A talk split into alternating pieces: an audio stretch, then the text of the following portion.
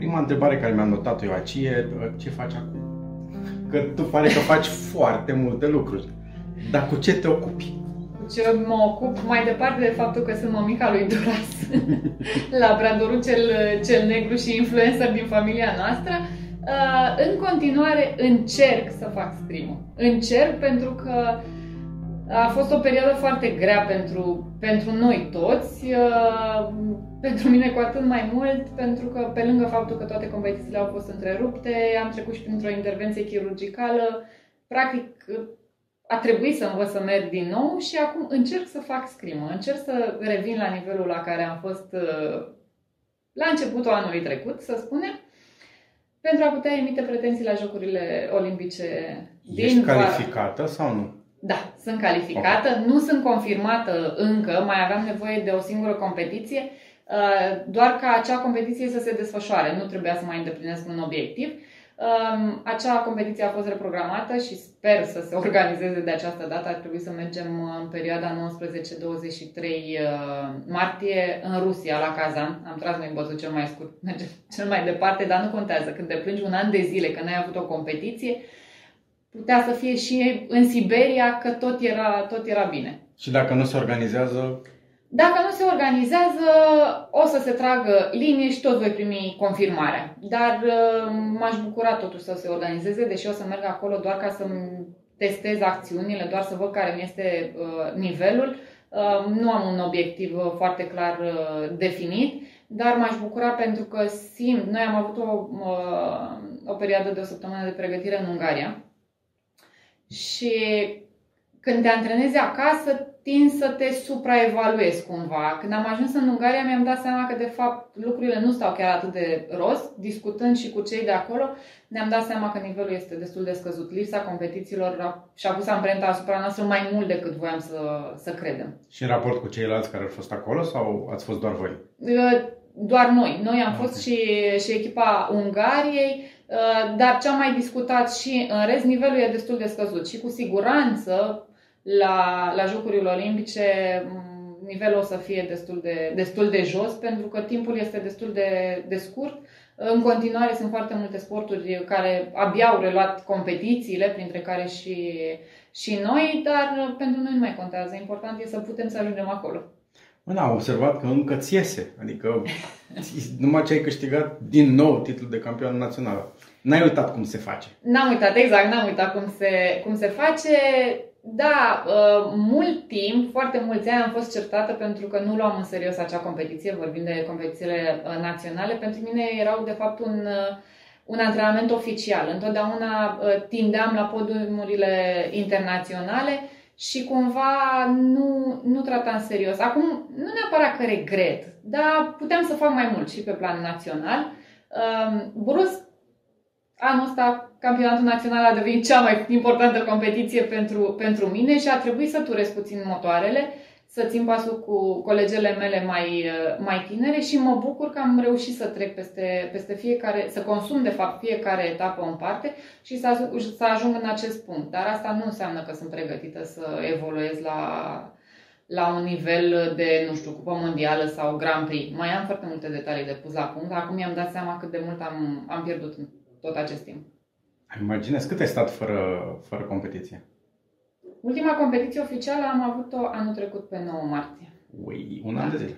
Un an de zile, un an de zile. Mi se pare, mm, nici nu știu cum să spun că a trecut anul ăsta, pentru că am, am trăit uh, pe propria în piele și frustrarea, și dezamăgirea, și neputința, uh, pe toate. Deși să știi, în prima fază anul trecut, când ne-am întors acasă de la, de la competiție, am răsuflat ușurată, Uh, știam că trebuie să rămânem două săptămâni în casă și am zis, băi, în sfârșit am timp pentru mine. Deci mi s-a părut așa fabulos, când toată lumea se plângea, wow, rămânem închiși în casă, rafturile magazinelor se goleau, știi, era toată panica aia generală. Uh, eu și soțul meu eram ca două floricele care atunci răsăreau, știi? Noi ne-am trezit brusc acasă și ne-am dat seama că, de fapt, gluma devine ceva serios și nu știm cât va dura această perioadă. Drept urmare, a trebuit să ne, să ne organizăm. Să nu pierdem foarte mult, pentru că noi speram, exact, exact ca niște copii am fost. Noi toți speram că luna viitoare să ne întoarcem la antrenament, știi? Luna viitoare să se ia competițiilor. Și când am dat seama că nu va fi așa, a trebuit, ți-am zis, să ne, să ne organizăm, să încercăm să minimizăm pierderile. Um, noi am păstrat același program de antrenamente cu două antrenamente pe Zoom, deși ele se desfășurau uh, online. Mm-hmm. Îți dai seama ce distracție era la noi în casă. Ne-am antrenat uh, timp de trei luni până a sări parchetul. Dar fiind și doi sportivi, îți dai seama, se termina antrenamentul de scrimă, începea cel de, de polo pe apă. Dar am trecut cu bine să Polo să pe spun. parchet, nu pe Da, apă. polo pe parchet, exact. Ui. Da, îți iau vreme până să turezi motoarele. Da, îmi ia. Știu că am citit uh, alalte, ieri sau alalte, am citit un articol foarte scurt um, uh, dintr-un interviu pe care, nu știu, Eurosport sau cineva l-a luat, uh, preparatorului fizic al lui Federer. Și au zis că a pierdut foarte multă masă musculară între timp. Bun, el a fost accidentat cu două operații la genunchi, sună oareși cum familiar. Da, da. Um, și au pierdut foarte multă masă musculară și habar n-are pe unde e acum. Uh, urmează prima competiție după un an de zile, se Da. duce la Dubai și o zis, dacă termin un meci, ăla este obiectivul meu, Da. sunt bine. Da, știi cumva, sportivul, omul din ziua de astăzi nu se mai poate identifica. Eu, de exemplu, acum sunt pe uh, locul uh, 1 în clasamentul mondial, la zi. La Cupa Mondială, În nu? Cupa Mondială. N-are nicio legătură. N-are nicio legătură. Obiectivul meu e să ajung să o ajung pe Ana Maria Popescu din clasament, pentru că acum sunt departe, trebuie să, să recunosc, știi? E, Și cumva o să fie super interesant la Jocurile Olimpice, pentru că toată această perioadă a cam nivelat totul, știi? Mhm. Și fiecare, mai ales clima, este sport de o zi. Ai fiecare- ziua, Exact. Ești acolo, asta înseamnă că ai o șansă și ai face bine să profiți de ea. Pentru că, uite, cum sunt vremurile astea, nu mai știm. Înainte știam clar, ratez șansa de acum de la Jocurile Olimpice, trebuie să-mi dau răgaz sau, de fapt, să trag de mine încă patru ani să creez o nouă șansă. Ceea ce acum nu se știe ce se mai întâmplă, când se mai întâmplă și ai face bine să profiți astăzi. genunchiul s-a recuperat? Da, genunchiul s-a, s-a recuperat, el este super uh, ok, nu mai am probleme, dar știi, de aici pleacă totul. Chiar antrenorul meu, domnul Dan Podean, fostul meu antrenor, are o vorbă că stima se face cu astea două degete, știi? e, domnul trebuie să se convingă acum și să-i acorde încredere genunchiului, pentru că eu am mai avut o problemă medicală la închetura mâinii stângi prin 2010, tot așa. Am fost șase luni uh, ieșită din circuit. Toată lumea îmi spunea atunci că trebuie să mă operez, deși nu aveam un diagnostic clar. În fine, a fost o poveste foarte ciudată. Toți ajunseseră să-mi spună că stai liniștit, o să trăiești ca un om normal, dar nu o să mai poți face sport. Ce nu înțeleseseră Mulțumim ei, frumos, da. exact, ce nu înțeleseseră ei era faptul că nu puteam să fiu un om normal fără scrimă. Mă gândisem la momentul respectiv să încerc să trag cu mâna dreaptă, știi? Adică, practic, eu sunt stângace nativ. Nu am învățat tot. Mie îmi vine natural. Și mă gândeam dacă pot să fac acest transfer. Cu siguranță mi-ar fi luat ani de zile, dar eram dispusă să, să încerc. Ei bine, după ce am rezolvat toată problema, mulțumită unui om magic, pur și simplu, domnul Decebal Mehedinți, care mi-a dat a doua șansă, am rămas, cred că, vreme de vreo 2 ani de zile, în momentul în care aveam un contact mai, mai dur, imediat aruncam arma din mână, știi? Eram, era încă frica aceea, panica, știam prin ce dureri trecusem și nu voiam să mă mai întorc acolo. E, cam în etapa asta sunt acum cu, cu genunchiul, știi? De câte ori simt ceva, imediat mă, mă crispez. Da, ți-am zis, da, aici trebuie să, să lucrez foarte, foarte mult, deși ți-am zis, supărarea mea cea mai mare când am aflat că trebuie să mă operez și nu scap fără, fără cuțit, a fost faptul că Băi, după 20 ceva de ani de sport, eu voiam să mă las fără nicio, fără nicio operație, știi? Da, uite că am trecut să văd ce înseamnă cu adevărat viața de sportiv, pentru că eu chiar am fost un sportiv uh, norocos. Am fost ferită de, de accidentări grave. Uite, mă gândesc la Cristina Neagu, de exemplu. De câte ori a trebuit să, să revină, să se reinventeze, știi? Și uh, foarte mulți alți sportivi. Eu acum mi se pare că mă plâng, sunt ca o fetiță, așa, știi? Mă plâng de ceva ce a fost. Doar că Prima trebuie să... accidentare mai serioasă, Exact, care, cu exact. operație, cu toate celelalte. Exact. Și cu cât se întâmplă mai târziu, știi, și recuperarea e altfel. Eu am mai glumit spunând că sportul doare altfel după 30 de ani, știi? Da, chiar așa e. Hmm, da. Uh, Chiar m-am uitat pe interviurile din trecut uh, pe care le-ai dat în tot felul de ocazii um, și m-am prins că la 12 ani ai avut primul titlu de campion național. Da, ei. da, doar că Se prima... spune că ești o sportivă cu experiență, nu bătrân. Da, mulțumesc, apreciez, apreciez, ești tu drăguț. Da, ideea este că prima dată când am participat la campionatul uh, național de, de copii, Uh, m-am clasat pe penultima. Da, exact. exact. Și țin minte atunci printre la... Îți dai seama, am pierdut toate asalturile. Abia dacă am reușit să aprind și eu becul de două, trei, trei ori, cât să, să am un tușaveraj cât de cât. Țin minte că am plâns în ziua aia cu lacrimi de crocodil la propriu. Imaginez. Și printre lacrimi așa am spus domnule antrenor că o să mă întorc acasă și o să muncesc indiferent cât trebuie și anul viitor vă promit eu că o să mă întorc și o să câștig medalia de aur. Stăteam și mă gândeam ce, ce putea să fie în mintea domnului Radu Silaghi, primul meu antrenor, Cred că pe mine m-ar fi buvnit răsul, cred că și pe dânsul buvnea răsul când un copil, pur și simplu, știi, mulți copii se supără și zic, nu mai trebuie, nu mai vreau, gata, mă duc la alt sport. Nu, pe mine m-a înrăit atât de mult eșecul de atunci, mai ales când m-am întors acasă și mama m-a susținut, așa cum știe ea să o facă de fiecare dată, spunând, spunându-mi că dacă întorc clasamentul invers pot să mă simt vicecampioană. Yeah. Știi, încât mi-am păstrat motivația și țin minte și, și acum. Prima bucățică de metal pe care am câștigat-o, medalia aceea de aur, și primul tricou de penea, ăla pe care dacă îl purtai o zi te mânca pe la o săptămână, erau comorile mele. Și acum, deși au trecut foarte mulți ani, sunt în continuare fascinată de, de bucățica aia de metal. Și câteodată mă întreb și eu, zic, băi, ești E ești dispusă, exact, dar ești dispusă să treci prin toate poveștile astea doar ca să ajungi acolo. Și nu mai contează. Medalia după ce ai câștigat-o nu mai contează absolut deloc. S-ar putea să conteze cumva la pensie. Tocmai de aceea când mă întreabă cineva uh, care e cea mai importantă medalie pentru tine, întotdeauna spun următoarea. Exact. Exact. Întotdeauna următoarea. Deși sunt conștientă că vine vremea când în care nu o să mai pot să spun următoarea, că orice poveste trebuie să aibă și un final la un moment dat. O să fie momentul în care, uh, împreună cu agentul de pensie, o să zică hai să vedem câte sunt, exact. să calculăm procentul de pensie. Hmm. Um, cum îți influențează perioada asta de pregătire pentru Tokyo? Ah, Tokyo. da. Um, faptul că nu exista un plan competițional. Că acum cât de cât s-a mai dat drumul, a existat uh, campionatul național, urmează competiția din Kazan, există da, mai departe ceva. Da. da, mai departe de asta nu știm ce se întâmplă. Da, adică, da. practic, la noi tot planul se termină pe 24 martie când ne întoarcem din Rusia și foarte greu. Știi, sunt foarte mulți sportivi care ajung la maturitate să spună, băi, gata, mi-e greu, nu mai vreau, m-am săturat, vreau să rămân acasă și pun stop. Mm-hmm. Eu întotdeauna m-am gândit, cum pot să fac să mai trag de mine? Să mai merg și acolo și acolo. Dar niciodată nu mi s-a întâmplat să mă trezesc în fiecare zi, cum mi se întâmplă perioada asta, să mă trezesc în fiecare zi, să merg la antrenament și să mă întreb când munca mea va avea o finalitate. Asta a fost... Bănesc că există un specific al pregătirii ca exact. să fie în formă de top pentru competiția exact. aia. Exact. Dacă Acum nu știi nu mai când poți e... să calculezi. Acum nu, nu mai e niciun reper. Nu mai e niciun reper. Știi, suntem cooperativa munca în zadar, indiferent că ne place sau nu.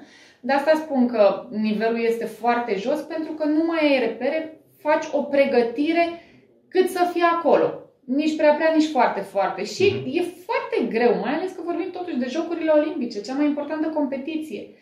Sunt doar trei medalii acolo, înțelegi? Nu ai altă șansă. De această dată nu voi mai avea echipa cu mine, să spun că mai am încă șansă la echipe. Și tocmai asta, aici e lupta cu mine. Nu e vorba de, de pregătirea fizică, de pregătirea specifică, de ce am de făcut în sală. Nu, mm-hmm. pur și simplu, simplu fapt că nu mai pot să-mi fac un plan de pe azi pe mâine, asta mă, mă termină și mă consumă mai mult. Aici trebuie să lucrez cu mine, știi? Să nu mă las afectată, da.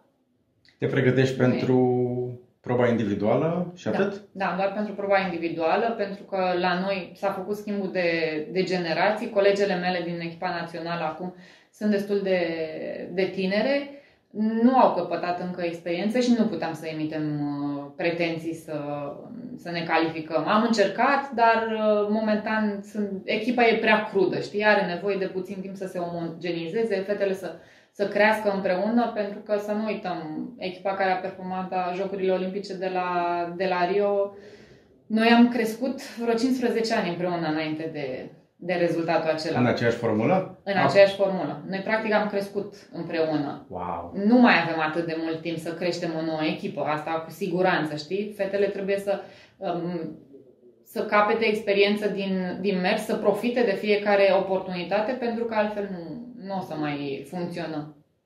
Wow, 15 ani. Da, 15 ani. O viață de om. Ce vorbe. Uh, până în 2017, uh, se strânseseră 25.000 de ore de antrenament. Wow! Cine a făcut calculul ăsta? Tu! Eu l-am făcut? Când? Nu, înseamnă Um. că e vorba, nu, înseamnă că e vorba de colega mea, Simona Pop, pentru că ea era statisticianul 2017. echipei. Nu știu, am văzut o, o Da. înregistrare cu tine la TEDx Universitate, something, nu știu Da, exact da, cum se da, numea da, da. proiectul, Da. și pe scenă, printre primele lucruri pe care le-ai spus, de-aia am și, mi-am și notat că e 2017, Da, de da, atunci da, da, uh, s-au mai adăugat, Da. uh, 25 de mii Da. De ore de antrenament. Tu vorbești serios. De joacă, nu de antrenament. Știi cum, pentru mine, sala de scrimă e cel mai frumos. Ana, 25 de mii! Păi da, da, tu cât Ma. Tu ai calculat vreodată cât ai muncit, cât ai stat la servici sau cât muncești pentru un proiect? Știi care e diferența dintre noi sportivi și restul oamenilor? Simplu fapt că noi când ne îndeplinim obiectivul, primim medalii și ni se cântă imnul. De asta suntem noi norocoși. E o treabă aia cu imnul și medalia nu neapărat, dar aia cu Exact. imnul... Mm. Da, dar pe de altă parte și ceilalți oameni din alte domenii, în momentul în care își îndeplinesc obiectivele, sunt la fel de campioni ca și noi. E altfel. De asta Alt- spun, noi suntem norocoși pentru că avem parte de această vizibilitate și parte de recunoaștere. Dar asta nu-i face pe ceilalți mai puțin campioni decât, Mm, decât asta noi. 100%. Îmi în- încercam să cuprind cu mintea cantitatea asta de ore pe care ai investit-o, că asta ai făcut, ai investit-o în tine. Absolut. Oi. Da, acum Și de uite atunci că s-au mai spui strâns, tu cred. și ești așa de impresionat, Păi parcă sunt. mă gândesc și eu că a trecut ceva timp, am petrecut câte, câteva ore în sala de, de antrenament. Dar ți-am zis, pentru mine, în continuare, e cel mai tare loc de joacă în sala de, de scrimă. Și dacă ar fi să-mi doresc ceva, mi-aș dori timp să pot să trăiesc din nou toate câte am trăit, cu bune, cu rele, nu, drumul performanței nu are cum să fie roz și presărat cu flori, niciodată, știi, îl descoperi și eu îmi dau seama deja sunt de atâția ani acolo și mai am atâtea de învățat. Mai am foarte multe de învățat și de descoperit în scrimă. Cred că eu nu am nicio legătură cu sportul de performanță. Nu mai am.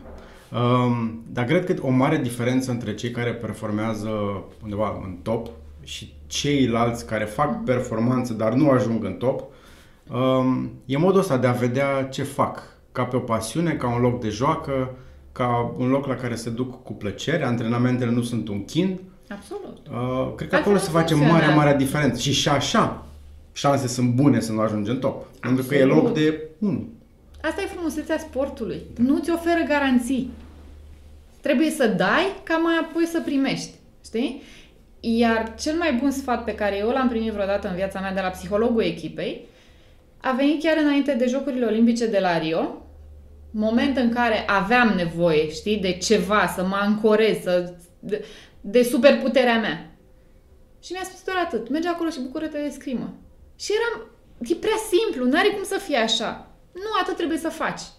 Și mi-am dat seama de acest lucru abia în meciul cu America, la ultimele tușe când era să dau cu nuca în perete, dar trecem peste momentul ăsta, când m-am întors în, uh, către colțul echipei mele, i-am văzut, toți erau liviți la față, toți vedeau numai Londra, eșecul nostru răsunător. Și atunci cumva copilul din mine a zis, băi, ia stați, frână, e, e parcela mea, aici mă joc eu. Și mi-am dat seama că despre asta era vorba. Și după ce am trecut de acel hop, împreună cu echipa, cumva parcă toate ne-am însuflețit și am scos la suprafață toată bucuria care ne ține de atâția ani în, în sală. Pe atât de simplu e să ne bucurăm de ce ne-am ales până la urmă. Nu ne-a forțat nimeni să ne alegem Exact. joburile. Sunt și excepții, trebuie să recunoaștem. Am o groază de prieteni care au terminat nu știu ce profil și lucrează în cu totul alt domeniu. Sunt unii care își de- descoperă pe parcurs vocația, știi? Dar eu care, la vârsta de 10 ani când am intrat prima dată în sala de scrim, am zis, eu vreau să mă, fiu, eu vreau să mă fac un campion. Eu atât voiam, deși nu aveam nicio definiție, nu știam, dar mi se părea mie că sună interesant. Și mi-am dat seama ulterior că un campion, ți-am zis, îl poți găsi în orice domeniu și este acel om care nu renunță la visul lui. Indiferent cât de greu e. Ți-am spus, nu e ușor să-ți îndeplinești un obiectiv sau să ajungi acolo unde ți-ai, ți-ai setat tu, nu are cum să fie ușor. Dar dacă ești dispus Nici nu e valoros dacă simți că a fost ușor. Exact, exact. Deci pierde orice, orice farmec, orice strălucire. Și m-am prins, uh, din ce vorbesc cu mai mulți oameni, fie că e vorba de podcasturi sau în tot felul de întâlniri, că e un adevărat privilegiu să descoperi de la o vârstă atât de fragedă ce te pasionează, ce îți place. E atât de rar să, să se întâmple chestia asta, indiferent de care e subiectul, că e sport, că e artă, că e mai știu eu ce. Da. Uh, așa de timpuriu să descoperi că asta te pasionează, e da, acum dar carul știi cu fân. cumva, exact, exact, așa e și eu de asta mă consider norocoasă, pentru că am, am fost acolo, știi? Am găsit oportunitatea, prima dată am mers la, la tenis, n-aș fi performat niciodată la tenis de câmp, nu mai contează că eram stângace și eram ultima și mă plictiseam și eram despedepsită, asta era doar o scuză. Dar tot ai tras un an de zile, n-ai renunțat a doua zi. Nu, păi na, n-am cum. N-am cum. Ambițioasă până la capăt, știi? Uh, ideea e că mi-am găsit locul acela și ți-am zis, de asta sunt norocoasă, dar ai mei au avut deschidere și m-au lăsat pe mine să aleg. Tocmai de asta că sunt foarte mulți părinți care îmi scriu, doamnă, copilul meu are atâția ani, vreau să vină la scrimă. El vrea? Asta e prima întrebare. Copilul vrea și cel mai bun exemplu pentru mine și emoționant totodată, eram la Brașov, la un meci de polo, juca uh, soțul meu și lângă mine în tribună era o doamnă destul de în vârstă cu un puști de câțiva ani, 7-8 ani am estimat eu, și încerca să-i explice copilului. Ei sunt uh, cei cu căști uh, albastre sunt dintr-o echipă, ei fac așa, sunt atâția jucători și mi-am dat seama că n-au venit acolo să susțină pe cineva anume. Și chiar mi-a stârnit curiozitatea și la pauză am întrebat-o și mi-a spus, doamnă, eu am făcut uh, handbal în tinerețe, acum sunt bu- uh, bunica micuțului și consider că este de datoria mea să-l duc la fiecare sport ca el să aibă informația, să aibă de unde să aleagă. Deci mi s-a părut genial, pur și Se simplu. umple sufletul când vezi așa Exact. ceva. Despre asta e vorba. Noi, adulții, suntem datori să oferim informația copilului și să lăsăm pe el să aleagă. Sunt foarte mulți copii care ți-am zis, ajung la gimnastică pentru că mămica s-a visat Nadia Comăneci sau la fotbal pentru că, totuși, Hagi e Hagi. Dar copilul săracul și-ar dori să fie pictor sau și-ar dori să cânte la pian sau orice altceva. Hai să le dăm și lor puțin inițiativa. Hai să-i lăsăm și pe ei să decidă, deși e ok să fim acolo în umbra lor tot timpul. Știi? Și bine, după ce îi lași la sport și își aleg ei sportul, nu juca și rolul antrenorului și al preparatului și al psihologului, că aici intrăm în altă, în altă muști discuție. limba la fiecare antrenament al lui Fimiu. Mhm. Și zic, nu, nu, Paul, taci, taci din gură. Vreau să spun o mie de lucruri, dar muști limba. Da, Nu- e, e n-are foarte sens. bine, e foarte bine. Copilul trebuie să știe că ești acolo, indiferent că, uite, la fel eram cu Dura sâmbătă în parc și lângă este un teren de, de fotbal. Avuseseră meci, uh, nu știu, ceva, grupe de, de copii, cred că era mini fol- fotbal ceva. În fine, cert este că tăticul era cu cățelul la, la plimbare și mămica a venit cu puștul după ce a terminat meciul. Felicitări, tati, bravo! Da, da, am pierdut. Nu contează, important e că ai fost acolo. Și l-am văzut pe copil, știi cum se însenina la față. A, da? Mm, parcă și asta e Fără o idee. încrâncenare, fără Despre nimic. asta e vorba. Bucură-te de Exact. ce faci. Pe de altă parte, văd părinți care sunt, iartă-mi expresia, mai rău ca ultra și... Duși cu capul, rău. Eu am zis să fiu, să fiu drăguță, știi? nu. Am stat în tribună de două ori, um, au trebuit să fac niște fotografii acolo Mhm. și am văzut cum se comportă părinții. Dacă eu eram oripilat de cum se comportă antrenorul, că erau, Da. nu vreau să intru în detaliile astea, uh, dar erau mai răi, mai răi părinții de pe margine, mai un pic și se băteau între ei. Da, da, da. Pentru ce? Pentru un joc de copii care aveau 7-8 ani și abia alergau după mingea aia. Da. Încrâncenarea asta pentru ce? Din uh, nemulțumirea noastră, din frustrarea noastră, din faptul că noi poate n-am reușit. Eu, de exemplu, am ajuns la sport 1 pentru faptul că eram un copil foarte energic și trebuiau cumva să-mi domolească, înțelegi? Păi ori te legau de entuziasmul. calorifer, ori te duceau la Exact. sport. Și mi-au zis, mămică, mergi tu la sport să vii suficient de obosită. Și asta, așa mi-am dat seama că îi atrag pe părinții tineri la, să-și aducă copiii la sport. Vrei să ai o seară liniștită cu soțul? Da, dus copilul la sport. O să fie suficient de obosit încât o să vă bucurați de câteva ore de liniște. Da, meu, încă nu funcționează. Nu, ei, Nu. mai încercați. După o oră de not, o oră de alergare, tot aleargă prin casă. Atunci înseamnă că sunteți pe, pe plus cu, cu energia până la urmă. Ideea e că ți-am zis, atât eu cât și fratele meu am ajuns la sport pentru că ai mei și-au dorit să facă sport. Doar că părinții mamei erau de părere că fetele n-au ce căuta pe stadion, iar tatăl meu, care din păcate nu mai este printre noi, a jucat fotbal până la nivel județean sau ceva, știi? Dar la un moment dat la fel i s-a spus, ori ori, Dar au simțit adică fiorul ai... competiției, au apucat. Exact, au ocupat, au, au apucat să simtă acest trăirea asta, știi, mm-hmm. emoția competiției. Pe lângă treaba asta, generația lor era mare consumatoare de sport. Mm-hmm, mm-hmm. Poate pentru că nu aveau atâtea alte variante, știi, să-și petreacă timpul. Era un debușeu pentru ei. Dar credem pe cuvânt, eu sunt șocată și acum, sunt nume din scrima românească de care mama îmi spune și eu spre rușinea mea nu am auzit și trebuie să caut pe Google. Îmi pare foarte rău. Okay. Înțelegi? Adică cam aici se face diferența. La fel, socrul meu este o enciclopedie. Cunoaște toți sportivii români care au performat de-a lungul timpului. Noi am pierdut chestia asta. Da. Din păcate am pierdut-o și e trist pentru noi, pentru noi toți. Da, mi-aduc aminte cu mare drag când mergeam la, pe teren, la, pe, pe stadion la Poli Timișoara, uh-huh. uh, fiecare cu echipament. Exact. Uh, cu toată familia, cu tata, da. cu bunicul, da. cu vărul, cu unchiul, cu nu știu ce. Exact. Uh, și eram acolo și era stadionul da. plin și era o atmosferă de ți se ridica părul măciugă în cap. Da. Da. Acum ați trei speriați, care nu știu ce caută nici ei exact, acolo. Da. Exact. Eu nu țin minte să fi auzit în jurături în cor, așa, da. în mijlocul stadionului. Nu, da. nu. Era total altceva. Era altceva. A venit Real Madrid în oraș, păi tot orașul era în fierbere. Ce vorbești? Nu mai aveai loc să stai la școală. Ce stai la școală? Te duci la stadion. Exact, exact. Alt feeling, alt vibe în tot da. orașul. Da. Hmm. Asta oferă sportul, știi? Asta da. oferă sportul, dar din păcate se se diluează, știi? Când e fiecare în, în gașca lui, se diluează. Pe de altă parte, știi ce mă bucur?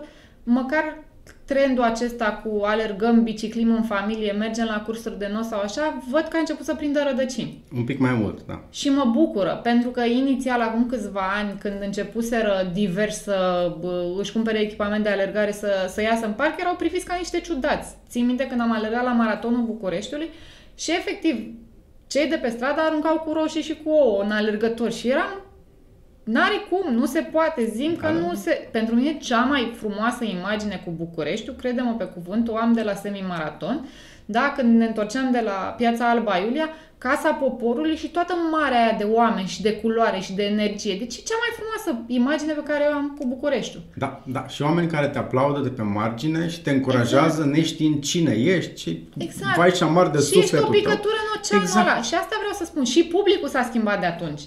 Au altă energie, la fel cum ai spus tu, te aplaudă, sunt din ce în ce mai mulți voluntari, sunt din ce în ce mai mulți oameni care ies să vadă astfel de, uh, de manifestări și mă bucur tare mult. Mă bucur să văd în parc că mă împiedică efectiv de mămica de pe role cu tatăl pe skate și copilul pe nu știu ce bicicletă. E da. minunat! E mi- avem nevoie de treaba da. asta. Chiar avem nevoie. Eu ți-am zis, am fost foarte reticentă la început și mă gândeam, zic, ei, ori să alergăm și noi un an, doi, trei. Asta în ideea în care la toate competițiile la care merg, văd exemple, știi? Uh-huh. Și cum se aleargă de plăcere în Brazilia, nu cred că se aleargă în altă parte. Deci să vezi tot, toată Copacabana, da, toată faleza aia, era așa o mare de oameni, ai, ai fi zis că e, nu știu, ceva manifestație, uh, meeting. Și au ieșit să alerge. Nu, e oamenii ieși să să alerge. Ce fain. Crede-mă. Și atâta bucurie și seninătate, crede-mă, eu nu n-am întâlnit în altă parte. Și mi-aș dori și aici să ies afară pe stradă dimineața și să mă împiedic de vecinul care își leagă și retul să iasă la alergare. În parcuri ori început să fie da, mai mulți. Da, da, da, da. Din fericire sunt din ce în ce mai mulți. Exact. Și mă bucur că cresc copiii în ideea mm-hmm. asta, știi? Pentru că îi vezi, sunt, sunt tineri și copiii deja avem, avem șansa să schimbăm puțin generația, să mai lăsăm comoditatea și telecomanda la, la locul lor. Idee, da. da.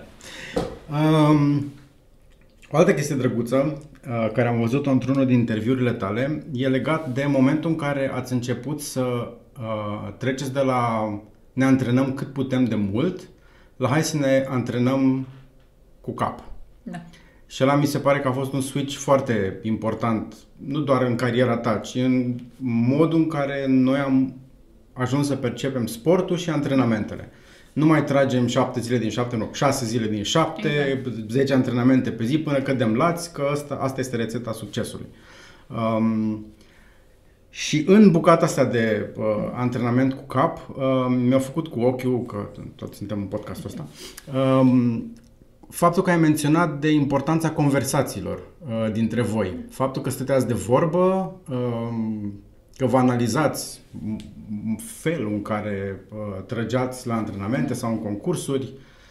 Uh, cum a fost pentru tine din interior da. switch-ul ăsta? Momentul care a declanșat switch-ul ăsta a fost uh, după o competiție, când nici nu mai țin minte cu ce ocazie, ți-am zis, a fost hăt acum ani de zile, Uh, cumva discutam în camera de apel înainte să începem asalturile cu mai multe sportive și una terminase nu știu ce școală de hairstylist, alta lucra deja în IT, alta era la farmacie și ne-am dat seama cumva că noi suntem doar sportive. Și ăsta e jobul nostru. Noi pentru asta suntem plătite și ne antrenăm de 11 ori pe săptămână și ne batem de la egal la egal cu ele. Ceva nu merge aici. Ceva nu e ok. Adică știi? eu mă bat cu un hairstylist part-time și mă Înțelegi? bate. Și mă bate. Ce facem aici? Adică eficiență nu zero. Eram pe minus. Clar. Și atunci ne-am dat seama că ceva nu e, nu e în regulă și nu funcționează cum trebuie. Până în momentul respectiv, nu neapărat că nu eram vocale în fața antrenorilor, dar știi cumva... Uh, de foarte multe ori sportivul român e ce zice antrenorul ea e bine. Mm-hmm. Nu, nu pui ce simți tu. întrebări, nu ca să pui exact, sub semnul întrebării. Execuți. Nu, nu, nu pui niciodată sub semnul întrebării, pentru că are cele mai bune intenții. Înțelegi? Are cele mai bune intenții, acolo e în echipa ta, își dorește la fel de mult, poate, dacă nu chiar mai mult decât tine să, să câștigi. Dar uh, cu toții avem limitele noastre și dacă nu, tu nu transmiți un feedback tu doar tragi acolo de tine, s-ar putea ca rezultatul să nu fie cel așteptat uh-huh. de, de toată lumea, știi? E, cam asta ni s-a întâmplat nou atunci. A fost momentul în care am zis, am început noi să discutăm între noi mai mult și să le transmitem antrenorilor. Nu, nu ni se pare așa. Hai să încercăm și așa. Și au fost deschiși? Știi? Da, au fost. Asta a fost norocul nostru. Asta a fost norocul nostru pentru că domnul Dan Podeanu și-a dorit înainte de toate, înainte de a scoate și de a crea campioni, și-a dorit oameni uh, care să fie buni societății, înțelegi, de care societatea să se folosească pe mai departe și întotdeauna am avut înțelegerea dânsului. Întotdeauna a fost acolo pentru noi, indiferent că vorbeam de sport, de uh, familie, de probleme în dragoste sau mai știu eu ce. Întotdeauna a avut deschiderea asta. Și poate nu era de acord cu noi de fiecare dată, dar ne lăsa să încercăm. Și cred că asta e cea mai mare calitate a antrenorului. Știi? Eu îți spun că nu e bine ce ai făcut. Sau cum vrei tu să faci. Dar fă și o să vezi singur. Și atunci au început să se schimbe lucrurile. Și atunci ne-am dat seama că până în momentul respectiv, antrenorii noștri, principalul și, și secunzii, erau antrenori în primul rând, psihologi, kinetoterapeuți, preparatori fizici, mai zim tu. Înțelegi? Erau all-in-one. N-ai cum. N-ai cum, pur și simplu. Aveai cum, acum nu știu cât timp. Acum nu mai funcționează lucrurile așa. Și în momentul în care fiecare dintre noi a înțeles foarte clar rolul pe care îl joacă în acea echipă, iar antrenorul a încercat să caute și alți oameni care să ne ajute, atunci ne-am dat seama de fapt că putem să, să fim mai eficienți, să creștem eficiența și să ne antrenăm fix cu cap, că asta e traducerea în românește, știi? Și eu cel puțin am încercat tot timpul să, să fur. Știți, sportul, scrima, de fapt, e o meserie care se fură. Țin minte când eram foarte mică, mă uitam la sportivii mai mari, ce încercau ei să facă. Nu înțelegeam nimic, dar mă puneam în gardă pe planșă și încercam să imit. Înțelegi? Și îmi dădeam seama, asta e bun, aici pot să mai lucrez. Mergeam să discut după aia cu, cu antrenorul, știi? E, pe lângă partea asta am încercat să, să vin cu ceva în plus de fiecare dată. Pentru că eu chiar sunt de părere că sportivul care vine cu ceva în plus de la un sezon la celălalt are un mare avantaj.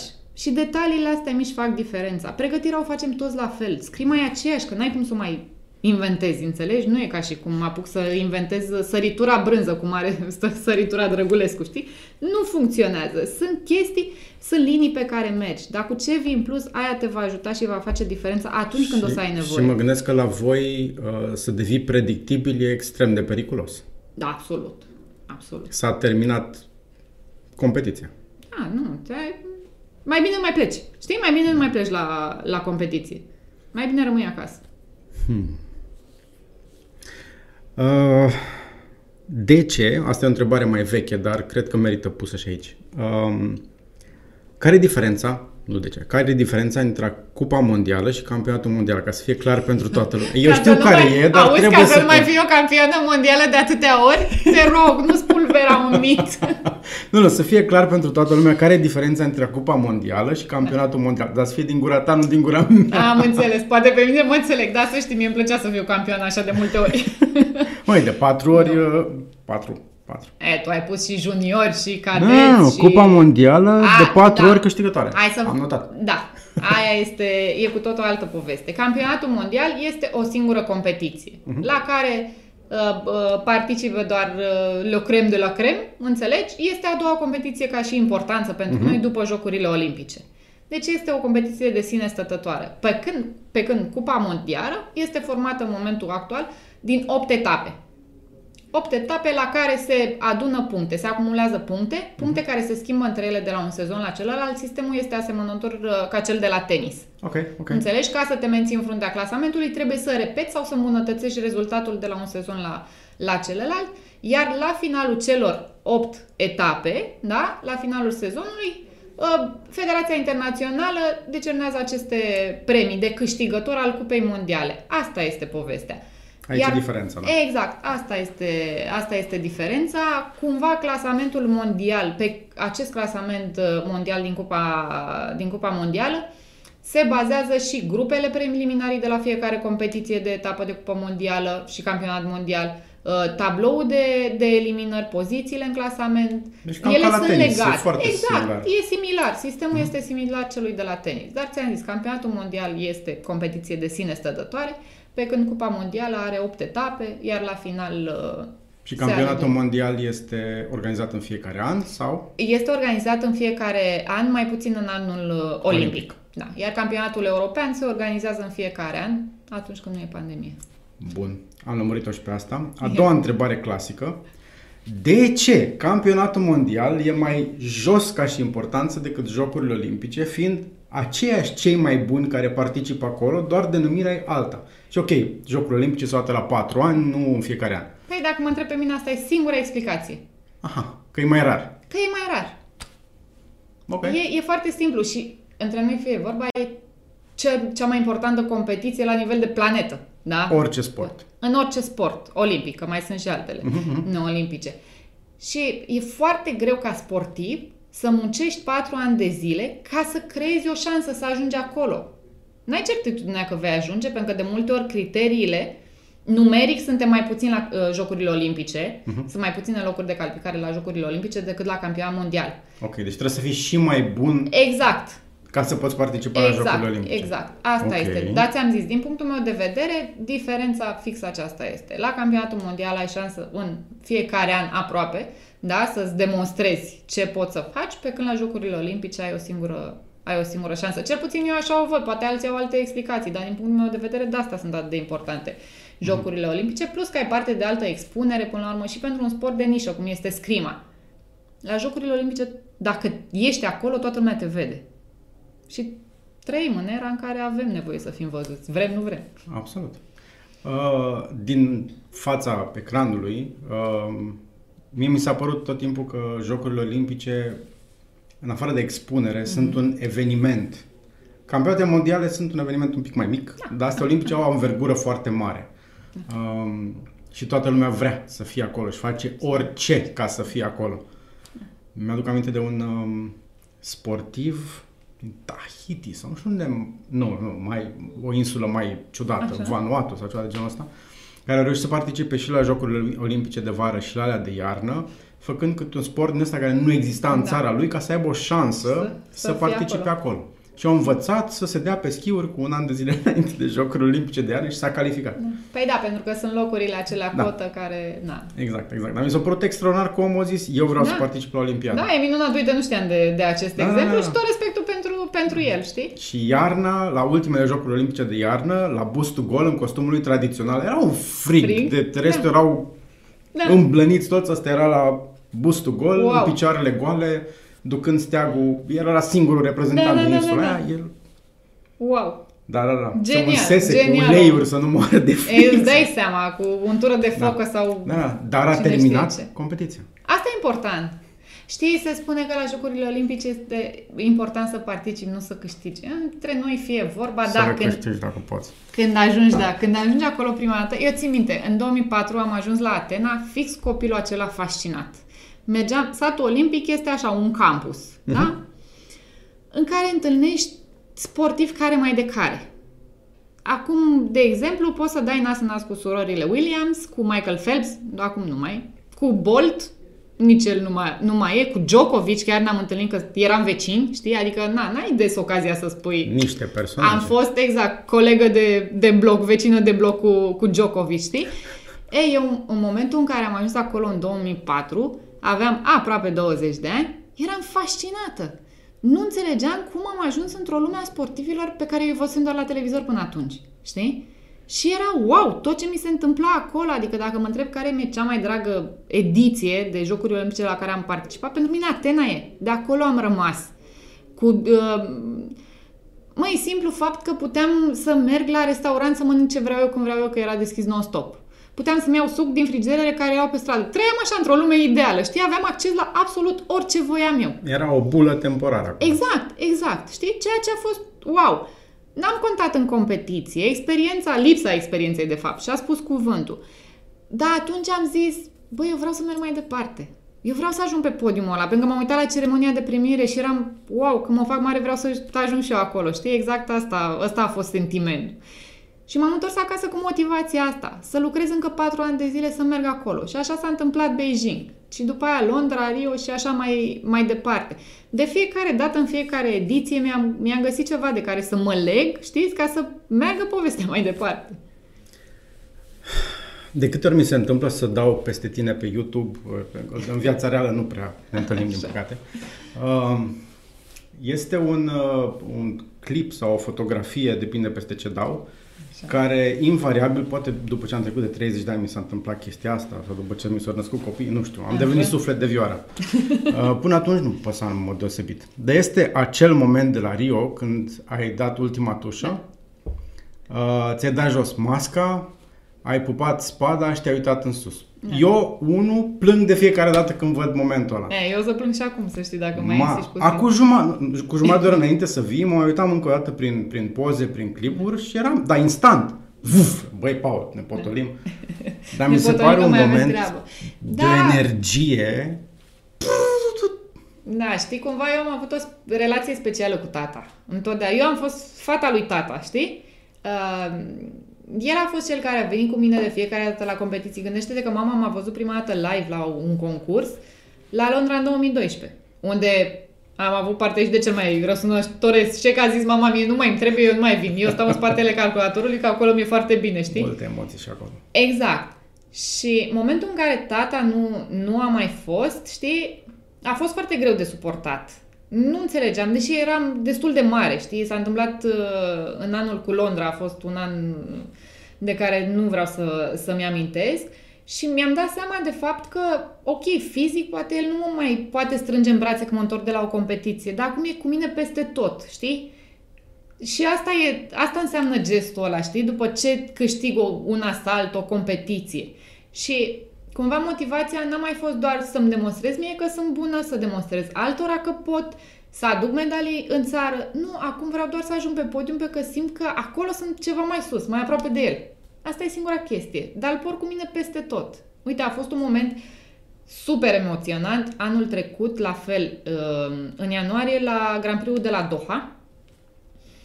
Am învins-o pe Mara Navaria, o sportivă din, uh, din Italia, în finală. Noi avusesem foarte multe asalturi, adică toate asalturile noastre sunt foarte echilibrate. E un fel de ping-pong. Câștig eu, câștigă ea, știi, era foarte. E, ideea este că imediat după finală la premiere, Mara a venit plânsă toată. Și nu înțelegeam, adică, ok, suntem sportivi uh, cu atât de multă experiență, înțelegi, încât nu mai băgăm de seamă micile înfrângeri, să spunem, până la urmă. Și după aia mi-am dat seama, am întrebat-o ce s-a întâmplat cu ea, pentru că era imposibil să plâng. Și atunci mi-a spus că aflase că își pierduse o persoană dragă. În ziua aia, când ea era pe planșă acolo. Te spulberă. Dar până la urmă asta e viața. Da. Că dacă era la servici într-un birou sau la competiție, tot aia se întâmpla. Dar noi cumva putem să... Știi, știu că tata ar fi extrem de mândru de unde am ajuns. Și uh, cumva nici eu nu credeam și nici el cât încredere avea în mine, nu cred că îndrăznea să viseze atât de, atât de sus, știi? Da, e, e minunat că așa pot să-i, nu știu, simt că îl răsplătesc cumva, știi? Pentru toată încrederea pe care și-a, și-a, mi-a încredițat-o. Momentul ăla a fost un moment de conexiune maximă. Da. Și care s-a transmis prin toate ecranele, prin tot. Mm. Aș țin minte că plângeam ca ultimul om când v-ați urcat pe scenă și te-am văzut că plânge, eram praf în fața ecranului, am zis, bine, bună ziua, plâng acum ca prost în fața televizorului, asta este. Da, noi am fost, a fost un moment, gândește-te că noi a trebuit să ne reinventăm de fiecare dată ca să ajungem acolo. Pentru că imediat după Londra, în 2012, atât colegele mele cât și domnul antrenor Dan Podanu, cu toții au spus, gata, noi ne retragem o perioadă. Doar că eu am primit în dar atunci o imagine cu mine din ultimul meci de la Londra, cu mine îngenunchiată și înlăcrimată.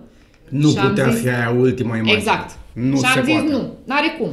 Imposibil așa ceva. De acord. Mulțumesc, apreciez. Încă am, încă am imaginea acasă, știi? Da, da, da. Și am zis, ok, Ana, la treabă trebuie să muncim din nou. Eu refuz să mă uit la imaginea aia. Eu nu, mi-a făcut bine. Mi-a făcut bine.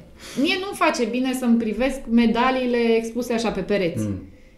Pentru că Bă, sunt pot, e bine. Da, nu, acum ne-am, ne mutat, să știi, și au găsit alt loc, dar sunt tot, sunt puse bine.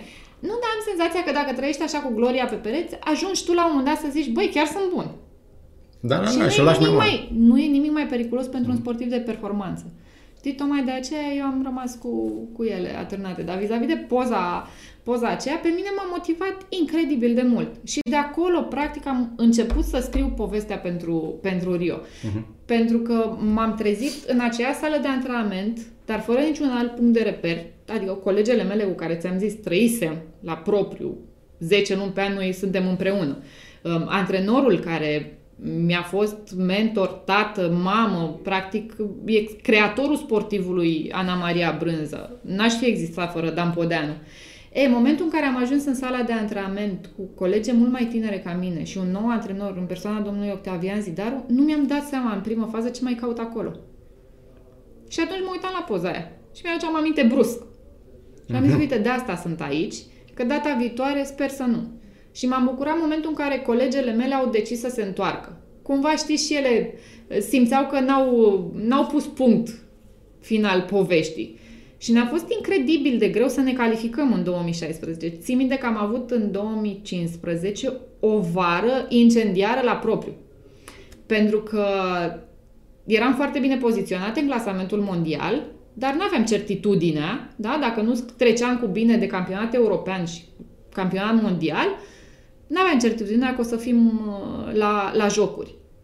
Și între aceste două competiții a mai apărut o altă competiție, uh, jocurile europene, la care teoretic nu trebuia să participăm, dar în realitate am făcut deplasarea la Baku. Și toate astea se întâmplau în două luni de zile. Noi aveam trei competiții de obiectiv în două luni de zile. Nu mă întreba nici acum cum am reușit, că nu mai știu. S-au legat. Știu, exact. Știu doar că trăgeam una de alta cu dinții că trebuia să fim acolo. Știam că trebuie să fim acolo și facem tot ce ține de noi. Nu mai știam nici adresa la care stăm, adresa de domiciliu, nici cum ne mai arată soții, iubiții la vremea respectivă, familiile sunt bine, ce fac. Nu, aveam obiectivul nostru, știi? Da, măcar acum puteți să spunem, băi, a meritat. Că despre asta e vorba. Uh, ultima chestie legată de momentul ăla uh, e legat de cum mergi mai departe după aia. Adică a fost un moment extrem de important, ai luat medalia de aur, da. Jocurile Olimpice, da. împreună cu echipa, ți-a cântat imnul, ai avut da. momentul ăla de descărcare, Da. a trecut momentul de maxim de adrenalină în corp, da. ai obținut tot ce ai visat vreodată. da. Cum Ce mai cauți acolo? Zi Pana- pe aia dreaptă. Ce? Cum te trezești a doua zi, figurat vorbind, și intri iar în sală cu aceeași foame dinainte? Că mie asta mi se pare că face o mare diferență. A doua zi te trezești înainte de toate. Deschizi cu cheia, E acolo? exact, dulopiorul de la noptier și după aia te curgi la loc, liniștit. Că băi, acolo. n-am visat, a fost pe bune treaba asta. Știi cum? Eu știam că se încheie un capitol acolo. Pentru noi ca și echipă. Era cel mai frumos final pe care puteam să-l scriem. Dar eu în sinea mea simțeam că nu e tot.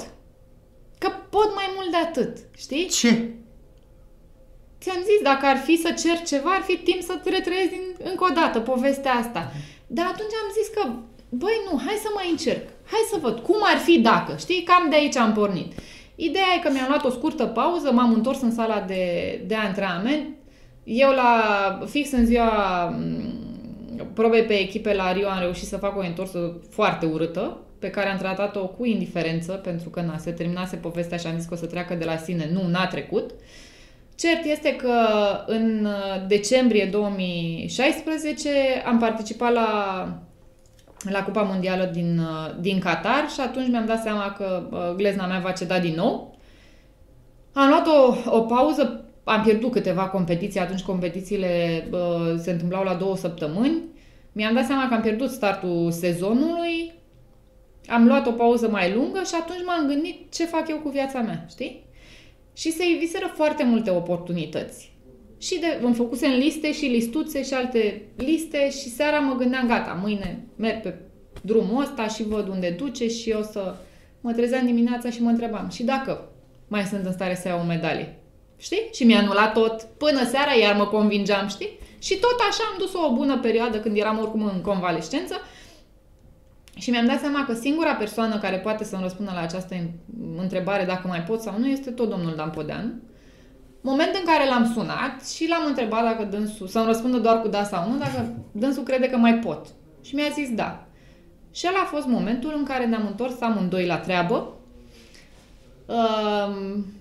În 2017 am mers, cred că am stat o lună de zile la Izvorani, împreună, și cred că a fost cea mai lejeră perioada noastră. A fost singurul moment în care nu aveam nicio presiune și am putut să ne bucurăm cu adevărat de scrimă, știi? Să intri în sala de antrenament, să nu te uiți la ceas, mamă, mai am jumătate de oră, Doar trebuie de să plec. plăcere. Nu, să stai acolo pur și simplu, pe fiecare lovitură. Pe...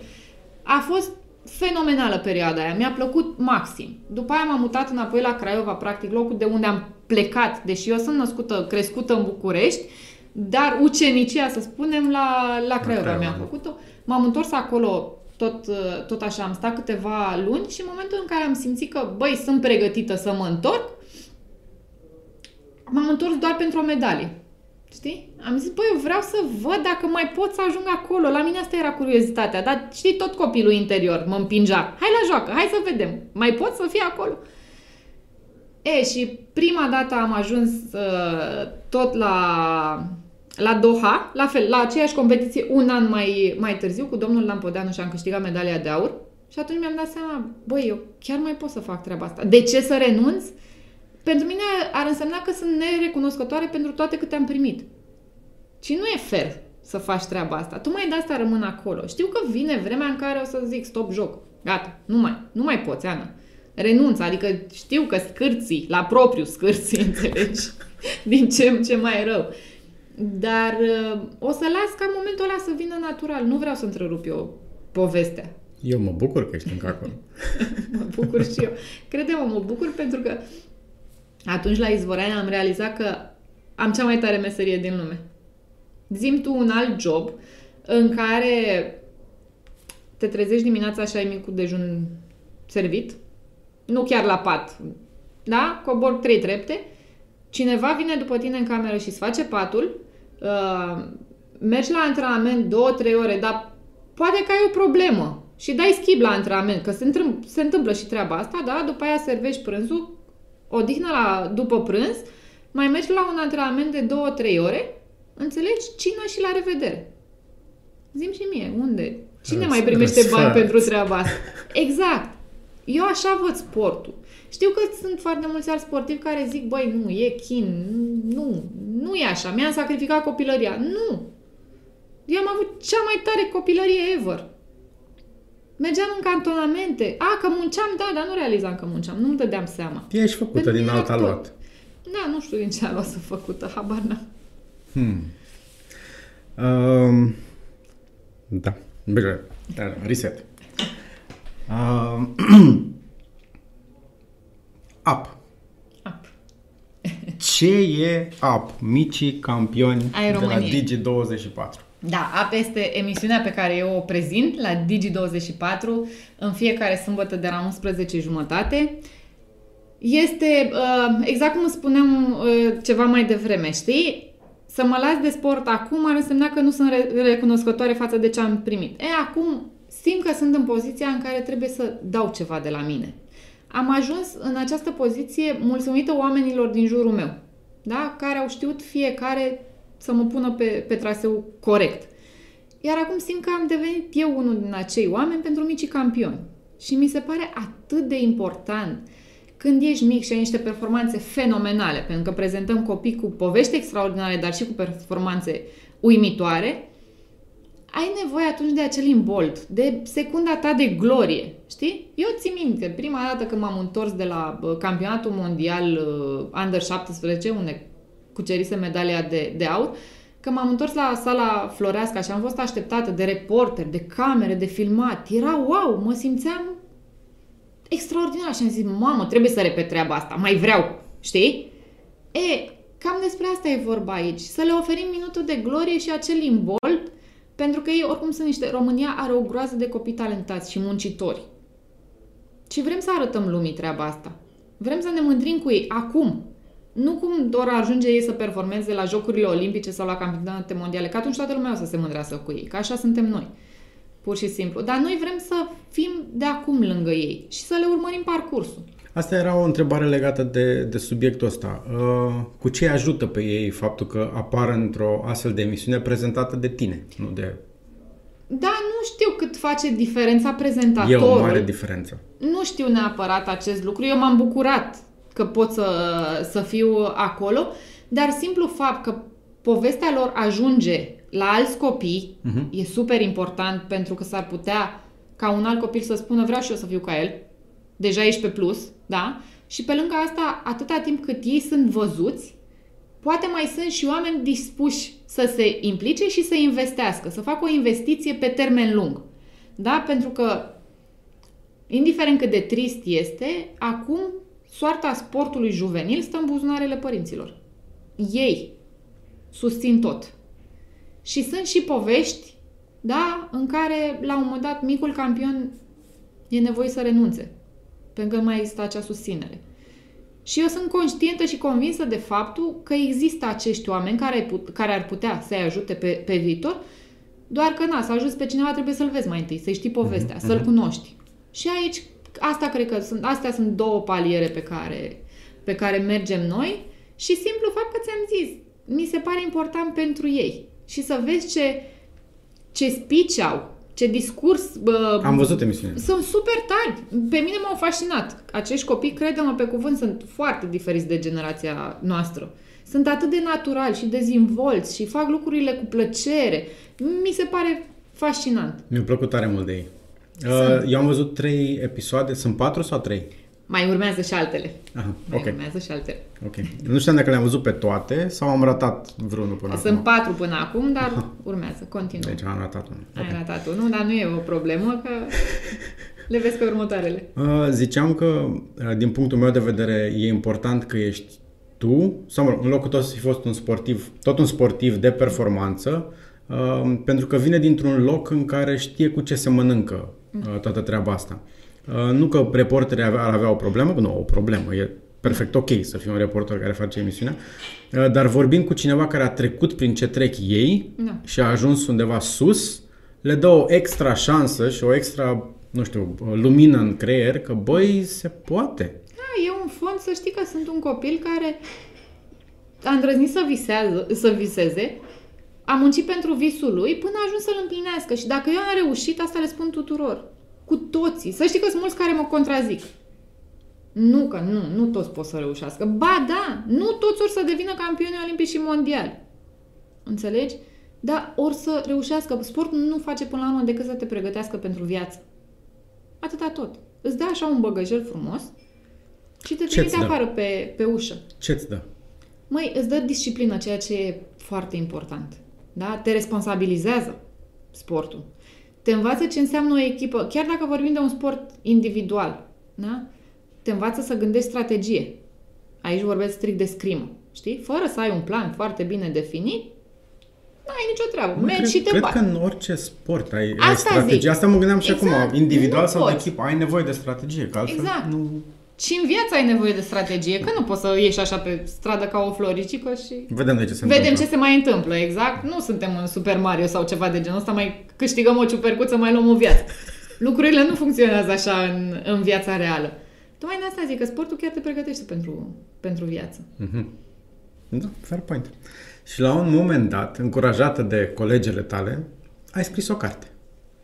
Da, dar nu doar de colegele mele, acolo uh, și-au făcut simțită prezența cei din comunitatea mea de pe Facebook, pentru că știi, când vii dintr-un sport de nișă, unde nu există public, unde bă, singurii oameni din sală sunt uh, părinți, dacă nu părinți, prieteni apropiați și așa mai departe, eu m-am simțit datoare față de oamenii care mă urmăresc. Tocmai de aceea mă ocup singură de tot ce înseamnă social uh, media, știi? Și uh, Facebook și Instagram, inclusiv Instagramul lui Duras, că acum avem influencer în familie, cum îți ziceam mai devreme.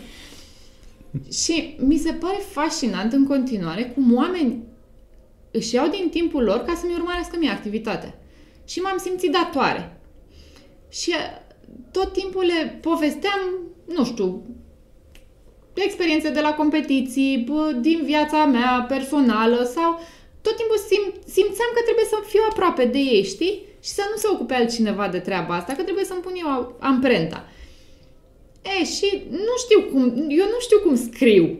Nu-mi dau seama dacă scriu bine, dacă nu scriu bine, scriu cum simt. Fimiu zice că scrii foarte bine. E, mulțumesc, apreciez, să știi. Dacă Că venea el de e la clientul. tine, asta zic, dacă venea de la tine, mm, dar dacă vine de la ei, ei sunt, ei sunt De la el sinceri, vine. știi? Ei nu filtrează lucrurile și Zero spun filtre. adevărul. Exact, îți spun adevărul uh, verde în față. Și cumva ei, cei din comunitatea mea, ei m-au convins să, să scriu o carte.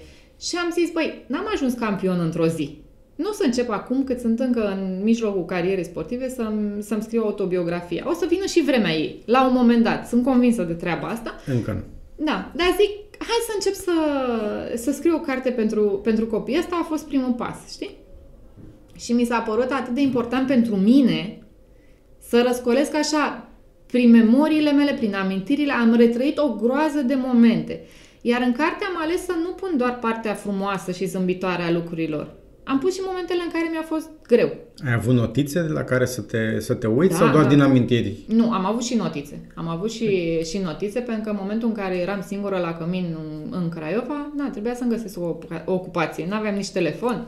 Televizorul era unul singur și băieții se uitau la fotbal, adică trebuia să-mi găsesc ceva de făcut. Nu m-am gândit de pe atunci că o să mă ajute în, în vreun fel, știi? Îți țineai un jurnal? Sau... Da, da, da, aveam Ah, un ok. jurnal, da. Și pe lângă asta aveam toate scrisorile pe care le scriam alor mei și toate... Da, Mamă, nu s-ar cum- zice. Cum nu s-ar a zice. fost să treci prin scrisorile alea în Nu momentul în vrei care ai să scris știi. cartea? Nu vrei să știi. Nu vrei să știi. Nici nu pot imagina. M-am, treceam așa de la, de la o stare la alta în, în câteva secunde. Dar a f- mie, mie mi-a făcut bine. Să scriu această carte, crede-mă, mie chiar mi-a făcut bine. Ai imaginez că trecând prin toate scrisorile și notițele alea, prin capul tău de acum ceva vreme, Da, da, da, da, da. uh, trebuie să fi fost spectaculos. Da. Pentru mine, ți-am zis, a fost, a fost minunat. Mi-era puțin teamă la început. Mi-era teamă că n-am mai scris o carte în viața mea. Cum se face? Știi? Adică eu de unde încep și de unde pornesc? Erau zile în care, cred că văzusem eu prin filme sau ceva de genul ăsta, știi, mă puneam în fața laptopului. Și aveam o coală albă în față. Te-ai uitat pe Și YouTube mă de cum uitam. se scrie o carte? Nu, Ți-ai nu, făcut nu. vreun research sau Nu, pur și simplu nu. ai început? Nu, pur și simplu m-am uitat. Și Ok. după aia, după aia, bineînțeles că am ajuns la, la editură, lucrurile au fost, adică nu e brut. Nu, nu, mi-am imaginat. Imaginează treaba asta. Am avut parte de, de susținere și pentru mine e foarte important să întâlnesc cu oamenii cu care să, uh, să mă înțeleg, știi? Povestea curge Și- foarte natural în carte. Da. Așa e ea, știi? Nu e... La un moment dat, știa, am avut așa o chestie că toate întrebările din fiecare interviu parcă se repetau așa, știi? Și eu mă plictiseam să dau același răspuns, dar mi-am dat seama, băi, asta e singura poveste pe care o am. N-am cum să dau alt răspuns. Lucrurile tot așa s-au întâmplat. E, e povestea mea. Și atât. Da. Și oamenii văd uh, viața ta și lucrurile pe care le-ai făcut până acum cam din aceeași perspectivă. Nu sunt în interiorul cercului tău, ca să zic Exact. așa. Uh, nu sunt oameni care trăiesc alături de tine, nu sunt prieteni intimi care sunt na, uh, lângă tine de atâția ani și văd același Exact. lucru. Acum încearcă fiecare, fiecare să pună întrebări. Da, normal, nu, dar era, era vorba de mine, nu de întrebările Da. care se repetau, știi? Era vorba de mine că, Nu, la concluzia asta am ajuns încercând uh, în fiecare episod da, să întreb și eu altceva, să nu se sature omul de aceleași întrebări. Și am ajuns la concluzia că e foarte dificil să pui alte întrebări la aceeași poveste, Da, la da, care a mai răspuns omul de nenumărate Exact. ori, poate mai cu entuziasm sau mai puțin entuziasm în funcție de cum era starea din ziua respectivă, Exact. dar e poveste. asta e povestea, alta, alta n-avem, vorba aceea. Da, da, corect. Uh, uitând, trecând prin uh, experiența de până acum uh, a filmării, pe- filmărilor pentru app, uh, trecând prin uh, scrierea cărții, prin angard, uitându-te în jurul tău, vin din urmă copii făcuți din același aluat ca și tine? La scrimă. Vorbim de scrimă aici. Măi, n- eu vorbesc general, să știi. Ok. Pot să vorbesc și de, de scrimă, că acolo mi-e mai, mi-e mai ușor, știi, că îi văd zi de zi. Dar, general, vorbim, toți copiii pe care am întâlnit până acum, mai să știi că aluatul ăsta, dacă nu e frăgezit cum trebuie, degeaba e. Cam asta e treaba. Eu mi-aș dori doar ca acești copii să aibă norocul să întâlnească oamenii potriviți. Ei fac diferența. Sunt convinsă că și în generația mea au fost o groază de copii, poate mai talentați ca mine, dar care n-au avut șansa să întâlnească oamenii potriviți pe drum. Și acolo se termină multe povești înainte de a începe. Asta e trist cu adevărat. Da, că sunt foarte mulți sportivi, nu e vorba doar de sport, și în viață în general. Uh, talentul te duce până într-un punct. Exact. Poate reușești odată să ajungi sus, dar dacă nu muncești de țar capacele, La nu revedere. vei mai ajunge a doua oară. Exact, despre asta e vorba. Pentru că eu am fost copilul talentat. Pe mine, dacă mă duci și acum, dacă mă duci la orice alt sport, dau cu stângul în dreptul, la propriu. Abia am terminat toate lecțiile practice din facultate. Eu când mă gândeam că avem fotbal sau handbal sau volei sau... Fa, era chin pentru mine. Efectiv, sunt amotrică. N-am, eu m-am născut să fac scrimă, punct. De câte ori mai eram invitată la un meci caritabil de fotbal sau de basket, zic, eu vin, n-am nicio problemă, vin cu drag. Nu vă bazați pe mine. Dar eu pot doar să vă arăt cum nu se face. Scrima este singurul sport la care mă pricep. Și punct. Mai departe de asta nu mai e. Dar ți-am zis, eu am avut noroc să întâlnesc oamenii. Oamenii m-au format.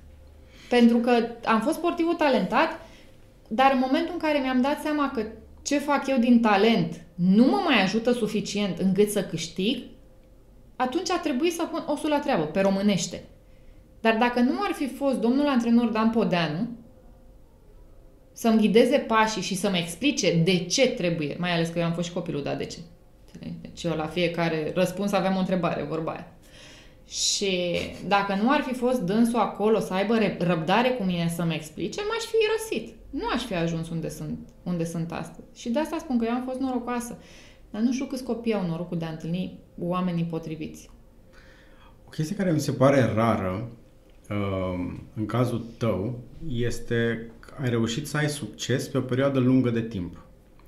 Uh, e corect, asta e o întrebare, n-am, n-am idee, uh, e corect să comparăm sportivii români cu condiția de pregătire de aici, cu tot ce ne înconjoară, um, cu cei care se pregătesc în țări mult mai dezvoltate sau nu neapărat dezvoltate eco- economic, cât cu o tradiție sportivă foarte mare, cum e Spania, de exemplu, sau Da. Italia, care investesc în sport foarte mult. Da, da, da. Uh, e corect să existe comparația asta, să avem aceleași așteptări noi Da. uh, de la sportivii noștri, cum au spaniolii de la sportivii lor? Da, dacă vorbim aici de loturile olimpice, loturile naționale, da, Vorbim da, de este, top. da, de top, da, putem să avem aceste pretenții, pentru că problema noastră nu este la, vârf, la vârf, acum întotdeauna a fost la bază. Mhm. Da? Acolo este o problemă. Noi acum, eu personal, în secunda asta, în momentul de față, nu pot să spun că mi-aș mai dori ceva și nu am acces. Nu există. A, ok, că n-am o sală de antrenament cu 30 de planșe, ci doar cu 6 planșe, mm. în schimb, n-am cu cine să mă antrenez. Și asta e o reală problemă pentru mine. Cineva de același nivel sau mai sus, ca să te tragă Nici în nu, sus? sau? nu am nevoie de mai mulți sparring partneri. Aha, ok. Înțelegi? Nici nu mă interesează bă, vârstă, bă, sex, semnalmente. Înțelegi? Am nevoie de mai mulți trăgători în sală. Am mers în 2019, mergeam foarte des în, în Ungaria, în cantonament, la, la Budapesta.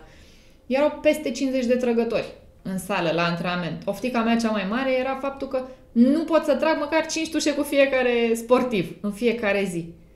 Aici pierdem noi foarte mult. Aici pierdem noi. Pentru că majoritatea copilor vin, fac sport până la o anumită vârstă, da? până termină junior, junioratul cei mai, cei mai mulți dintre ei. După care se ard? Și după aia se... Nici nu știu ce se întâmplă cu ei, sinceră să fiu. Mulți aleg să-și urmeze studiile și trăiesc cu impresia că nu pot să fii în două părți la fel de bun. Înțelegi? Multora le spun părinții. Gata, sportul a fost o joacă, de acum mergi la școală. Nu trăiești Sunt tu din mulți sport. care pur și simplu spun, băi, dacă n-am făcut nimic până la vârsta asta, nu o să mai fac. Ceea ce nu e real. Sunt alții care confirmă mai târziu. Sunt N exemple. Se poate, știi? Și sunt alții care ar prea, de, prea repede. Sunt acei copii care sunt împinși și forțați de la spate, pentru că noi avem nevoie de performanță acum. Păi acum nu. Nu mai ai răbdare? Exact. Știi? Mie mi-a fost greu să găsesc prea multe exemple de sportivi, cum îți spuneam mai devreme, care să aibă succes pe o perioadă mai lungă de timp, cum ai tu. Uh, sportivi români, la asta, la asta mă refer. Sunt care au succes odată și strălucesc foarte puternic. Uite, de exemplu, un regret foarte mare pentru mine și nu, nu, nu-mi dau seama ce s-a întâmplat acolo. Diana Uh, e cu Mocan. Diana, Diana, Diana da. Știu, este exemplu clasic E deja. incredibil. Îmi pare rău să spun, Au eu n-am explodat cunoscut-o. la Olimpiadă, Da. în Australia parcă. Da, Sydney 2000. Ok, la Sydney. Da. Au explodat pur și simplu, nimeni n-avea nicio așteptare de la ea, au venit cu două medalii de aur, după Și care a atât. dispărut. Da, nu știu. Pur și nu, simplu a dispărut, adică- Da, știu. Nu știu dacă există vreo, vreo explicație pentru acest lucru. Chiar Și- nu pot să-mi dau seama. Ok, Camelia poate e parțial adevărat chestia asta. A Da. avut performanțe la nivel de campionat european, nici colo campionat mondial, La o jocuri, dată la jocuri. Da. That's it, o dată. Și ea super talentată, muncea de sărea capacele. Da. Dar ceva se întâmpla undeva acolo. Nu știu dacă e mental, dacă e de... Hai, Sunt n-am atâtea idee. detalii care pot să facă diferența Exact. acolo, încât ți-am zis, eu cel mai des în ultimul timp sunt întrebată ce mai cauți acolo. Că mai am puțin și mă întreb și eu. Știi? Înainte de campionatul național, mă uitam, eram în vestiar, mă uitam în oglindă și îmi număram fire, firele albe de păr. La propriu asta s-a întâmplat, nu doar că am scris pe Facebook, chiar așa s-a întâmplat. Și a fost primul moment în care m-am întrebat, băi, fată, tu tot ești în cost- costum de scrimă, tot aici ești și încă îmi face plăcere. Nu știu, Spre la asta mine e e o vorba. limită foarte fină între ambiție și încăpățânare. Tin să cred că în scrim am fost doar ambițioasă. Nu m-am încăpățânat așa ca un catâr. Dar am ambiția aia să văd, e, e pentru mine de data asta. Mai ai ambiție, ai plăcere, ai rezultate. De ce te-ai oprit? Da, exact. Ai, și- ai, ai și tu dreptate. Mulțumesc. Adică de ce te-ai oprit când toate astea există acolo? Când dispar, Da, de data asta ți-am spus... singur o să zici stop. Că Asta cu siguranță, dar am zis că de data asta e strict pentru mine, știi? Toată viața mea am fugit după confirmare. Țin minte și acum, prima și una dintre cele mai importante lecții din partea domnului Podeanu s-a întâmplat exact la acel campionat mondial Under 17, când mi-a spus, bucură-te astăzi, de mâine ne întoarcem în sală și vom munci de două ori mai mult, ca să nu lăsăm impresia cuiva că a fost o, o zi norocoasă pentru noi. Măi, și am purtat chestia asta cu... Mi-a făcut bine. Mi-a făcut foarte bine.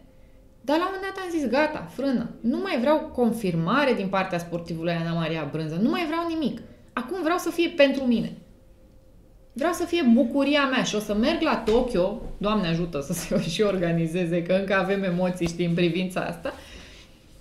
Indiferent ce o să se întâmple acolo, eu sunt mândră de mine. Nu, e, nu că nu țintesc aurul, că nu e ca și cum mă duc în vacanță la Tokyo, mai ales că nu e vremea în care să mergem în vacanță. Eu vreau doar să am conștiința împăcată că, băi, am făcut tot ce ține de mine. Să fiu acolo. Și atunci o să fiu cu adevărat mulțumită. Că ăsta, ăsta era finalul pe care îl așteptam. Nu știu dacă ți-am zis, încă e cu puncte-puncte capitolul. Nu știu, mie cu medalie, fără, nici nu mă interesează. Simplu fac că am oportunitatea și am ocazia să fiu acolo, e wow! Nu speram așa ceva acum en an când m-am ocat de scrimă. Imaginea pe care eu o am în cap legat de Tokyo și de tine e... Sper să văd imaginea asta în realitate, nu doar în mintea mea. Nu știu dacă e cu medalie sau nu, Așa. chestia asta nu e în imaginea aia, imaginară. Um, e cu tine zâmbind pe planșă. E mare lucru. Crede-mă, e Ce tot s-a ce am întâmplat? nevoie. Nu știu, dar Da. te văd în costum, cu tricolorul, cu masca galbenă, cu toate alea zâmbind. Ce înseamnă asta? Nu știu, o să vedem amândoi. O să vedem. Da, nu știu. Dar eu vreau să văd imagine. Obișnuiam, să știi că obișnuiam înainte să am așa proiecții, îmi făceam scenarii, adică ce, Hollywood-ul e minciună, crede-mă pe cuvânt. Eu vedeam fiecare competiție înainte de a se organiza, înainte de a ajunge acolo chiar.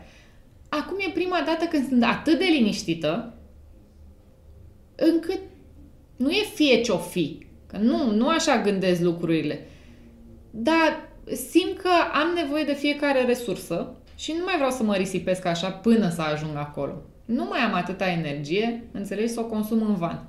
Poate te duci cu inconștiența puștoaice care s-a dus la primul campionat mondial și aproape că era să ia titlul. Atunci din a, prima. Fost, a fost o... Te-ai Pur trezit și în simplu- finală și ai zis, aoleu, ce fac eu aici? M-am Dacă speriat. nu te trezeai în finală, Nu, m-am probabil trezit câștigai. puțin înainte de, de finală. Ideea e că am ajuns la acel campionat mondial în 2002. Um, primisem practic un bonus din partea Federației Române de, de Scrimă să merg la campionatul mondial de senior să văd și eu cum e. Pentru că tocmai câștigasem campionatul Și ai mondial văzut. de juniori. Și am ajuns acolo, gândește-te, fără echipă, fără antrenor, pentru că n-am. Fără arme. Bugetele erau cum erau. Cu ar- arme aveam, cei drept, dar nu funcționau corespunzător. Hai. Și în prima, în grupă, în grupele preliminari, m-am trezit pe planșă luând carton după carton. La noi carton galben înseamnă advertisment, roșu e di- direct tușă, înțelegi? Iar eu din trei arme n-aveam niciuna care să funcționeze corespunzător. Norocul meu a fost că unul din, uh, din sportivii din Singapore fusese în cantonament la noi și era acolo în sală și el m-a ajutat să și mi-a reparat armele ca să pot concura. În fine, cert este că la fel și în ziua aia am plâns extrem de mult și țin minte că erau telefoane cu fise în 2002 și îi sunam pe e-mail sau cu cartelă, ceva de genul ăsta, și îi sunam pe e-mail să-i anunț ce am făcut, dar săracii nu înțelegeau că eu plângeam după fiecare asal, câștigam, pierdeam. eu eram toată un plâns. Cert este că m-am trezit în, în sferturile de finală, în fața mea cu o rusoaică, mi s-a părut mie ceva mai în vârstă decât mine. Habar n-aveam cine e, eu nu E, știam campioana nume. mondială, un fleck. Era campioana mondială în titlu. E, eu am aflat după ce am învins-o. pentru că m-a, m-a, m-a întrebat doamna Ana Pascu, actualmente vicepreședintele Federației Internaționale de Scrimă și am spus, nu știu, doamnă o rusoaică mai în vârstă. E, după ce am spus treaba asta și am aflat cine este, că era, uh, ți-am spus, campioana mon- uh, mondială în titlu, nu m-am mai, n-am mai bătut-o. Vreo patru competiții când o vedeam mi era frică înainte să o văd pe planșă în fața mea, știi? Dar asta zic, e vorba de inconștiența aia a tinereții. După aia, cum am văzut în semifinale în fața lui Imke Duplițer, o sportivă super impozantă, așa, de 1,80 m și, înțelegi? Și foarte, foarte dură, așa ca și, ca și imagine. În schimb, ea o fată extraordinară. Am măturat planșa cu mine. Am măturat planșa 5 pe 5, ceva de genul ăsta. Eu eram atât de epuizată. Țin minte și acum, unul dintre colegii mei îmi dădea sfaturi de pe margine, doar că pe mine mă ardeau tălpile. Eu nu depusesem un asemenea efort la junior niciodată în viața mea. Și era prea mult, efectiv. Și eu mă întorceam printre lacrimi și spuneam, dar nu mai pot, n-ai voie să vorbești în timpul asaltului. Dar îți dai seama, atât puteam și atunci. mental, știi? cred că erai foarte, foarte obosită. Nu, eram, eram terminată. Eram terminată, efectiv, și n-a, n-am realizat anvergura rezultatului atunci, știi? Pentru mine era o altă medalie, exact cum mă întorceam cu cele de la, uh, de la juniori, era pur și simplu altceva, adică nu... Așa apar surprizele din inconștiență. Exact, exact, știi? Și de atunci, să știi că sunt foarte atentă de la acel, de la acel moment, am zis că în momentul în care o să fiu eu așa mai, mai trecută de prima tinerețe, o să fiu foarte atentă la puștoaicele astea care vin din, vin din urmă, că dacă nu ești atent, uite, se întâmplă minuni de genul ăsta. Exact. Da. Hmm. Um, foarte puțini sportivi de top de la noi uh, nu știu cum să spun întrebarea asta. Uh, e legat de uh, prezența în evenimente, emisiuni de nu neapărat de a da înapoi, pentru că fiecare încearcă să dea într-un fel sau altul înapoi Știu ce zici. uh, către public, dar tu ești mai prezentă decât marea majoritate și ești disponibilă pentru astfel de discuții, uh, ne ca nimeni te invită într-un podcast, uh, te duci la dimineața cu Răzvan și Dani, te duci la uh, TEDx, te duci la în tot felul de locuri unde îți spui povestea, uh, unde încerci să le povestești oamenilor cum ai ajuns unde ai ajuns, care sunt ingredientele, fiecare cerând câte ceva de la tine. uh, și îți dai din energia, din timpul, din resursele tale. Uh, nu te întreb pe tine de ce faci chestia asta, ai răspuns deja. De ce crezi că sunt atât, sunteți atât de puțini care faceți chestia asta? Știi cumva, eu cred foarte tare în ideea că rolul de campion vine în același pachet cu rolul de model pe care tu alegi dacă ți-l asumi sau nu. Eu mi l-am asuna, asumat pentru că îmi vine natural. Eu sunt copilul care în clasa 1 învățase toate poeziile la sărbarea de iarnă, că poate, poate primește mai multe cadouri. Ca să înțelegi, eu am și nevoia de atenție. Despre asta e treaba. Îmi place să-mi spun povestea pentru simplu fapt că ți-am zis, eu chiar cred că sunt un copil ca oricare altul, care a reușit și dacă eu am făcut-o și cineva aude povestea mea și o să spună, bă, dar ia să încerc și eu. Hai mâine să fac puțin mai mult decât am făcut astăzi. Dacă și un singur om din câți mi-au ascultat povestea o să zică de mâine sau de astăzi, de acum, cred în povestea asta și o duc până la capăt, pentru mine e wow. De asta fac chestiile astea. Pentru că îmi fac plăcere, n-am nicio problemă. Vorbesc mult că îmi vine natural, e moștenire de la mama, înțelegi? Adică nu te pun niciun efort. Și nu e vorba că îmi consumă energie și resurse, nici de cum. Eu mă încarc cu energie. Pentru mine cel mai emoționant moment, din punctul meu de vedere, a fost când m-am întors de la Beijing, când toate ziarele titrau că Ana Maria a pierdut aurul, dar eu eram de părere că Ana Maria Brânză a câștigat argintul, înțelegi? Era o diferență de nuanță doi puști, fetiță și băiat, gemeni, au venit la, în sala de scrimă la mine, fără să știe cu cine vorbesc, și au spus că au venit la scrimă că au văzut-o pe Ana Maria Brânză la televizor. Ce vrei mai mult de atât? Ce vrei mai mult de atât? Uite, pentru asta merită să merg și că mă invită doamna învățătoare la clasa a patra și că bă, doamna bă, diriginte bă, are ora sau săptămâna altfel la nu știu ce școală îmi place să merg să vorbesc cu copiii și am descoperit că ți-am zis, ei sunt din alta luat decât, decât am fost noi. Merg să vorbesc și cu studenții. Diferență de la cer la pământ. Deci a fost o fetiță de clasa a 5 țin minte, nu mai știu exact la ce școală. Ei aveau, aveam și sesiune de Q&A, știi? Mai a făcut fetița aia un research. Era cel mai tare reporter sportiv din cât ți-am întâlnit eu în viața asta. Deci mi s-a părut super tare, un copil de clasa 5 înțelegi? Și-a dat toată silința să vină pregătită la ora de dirigenție sau ce era atunci. Eu pentru asta fac chestiile astea. Și îmi face plăcere, ți-am zis, nu, nu, nu depun efort. Uh, intră, e ultima întrebare. Ești în sala de scrimă. Așa. Îți vezi de treabă pe acolo și intră un puști, puștoaică, nici nu contează. Uh-huh. Pentru prima dată în sală, te mână cu taică Și face ochii mari. Uh-huh. Ce zici? În prima fază nu să-i zic nimic. O să las să consume momentul ăla și să-și întipărească imaginea pe retină, pentru că eu ți-am spus, încă am imaginea aceea cu toți copiii îmbrăcați în costume albe care se duelau și mi-a fost alături tot timpul. Când am început să mă pierd, m-am întors acasă, în imaginea aia. Știi? Iar după aia o să-i spun să întrăsnească să viseze. Indiferent cât de greu o să fie. Și o să-i mai spun că în fiecare dintre noi există un campion. Doar că ține de fiecare în parte cum are grijă de el ca el să performeze. Că despre asta e viața până la urmă. Performanță facem cu toții. Ți-am zis, nu toți primim medalii. Ce-i drept. Dar mulțumirea și bucuria, știi, ele trebuie să fie acolo. Întotdeauna. Mai Ana, mersi tare mult. Mersi și eu.